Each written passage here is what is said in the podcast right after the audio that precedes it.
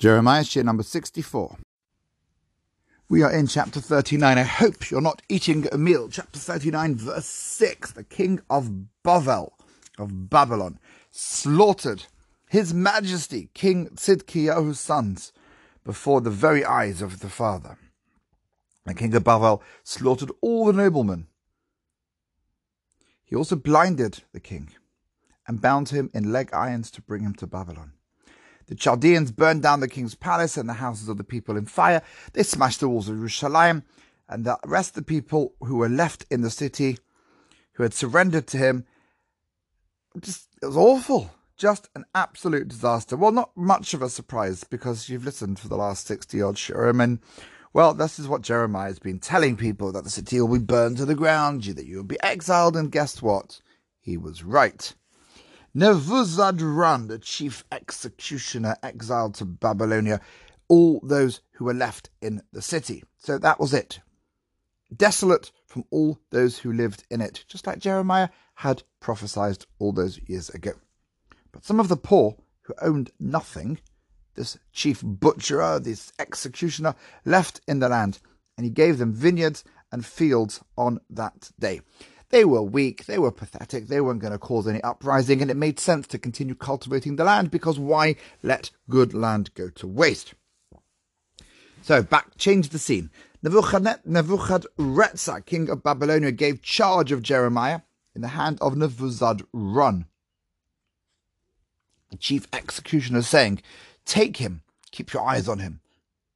Which is quite funny because you're talking about a guy who doesn't see with his eyes, who's got spiritual powers. Like, what do you think you're going to do to a holy prophet? Do not do to him anything.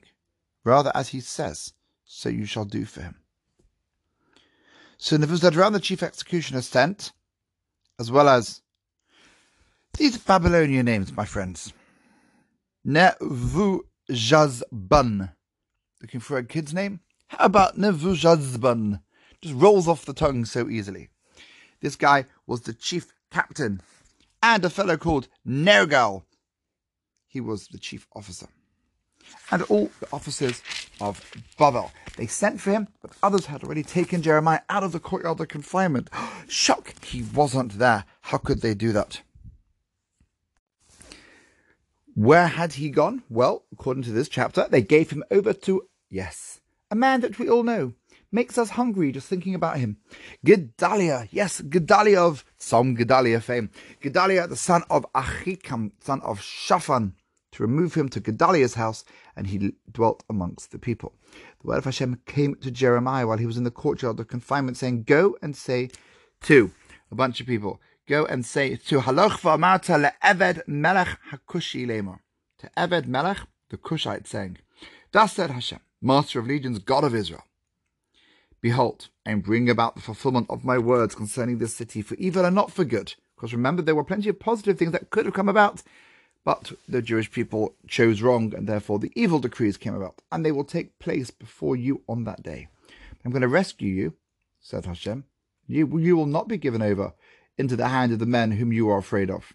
I'm going to rescue you. You won't fall by the sword.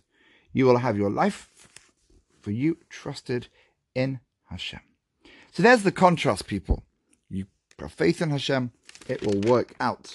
If you don't, then Gewalt, it's all over.